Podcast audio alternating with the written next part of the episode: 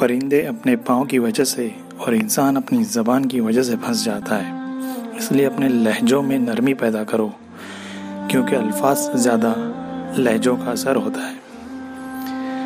हम अपने आप से प्यार करते हैं, मोहब्बत करते हैं और किसी एक की गलती की वजह से उससे नफरत करने लग जाते हैं। या तो फिर खुद गलती करना छोड़ दो, या तो फिर दूसरों की गलती को माफ़ करना सीख लो। जब नाखून बढ़ जाते हैं तो नाखून काटे जाते हैं, उंगलियाँ नहीं। इसलिए जब रिश्तों में गलत फहमियाँ पैदा हो जाए तो गलत फहमियाँ ख़त्म करनी चाहिए, न कि रिश्ते।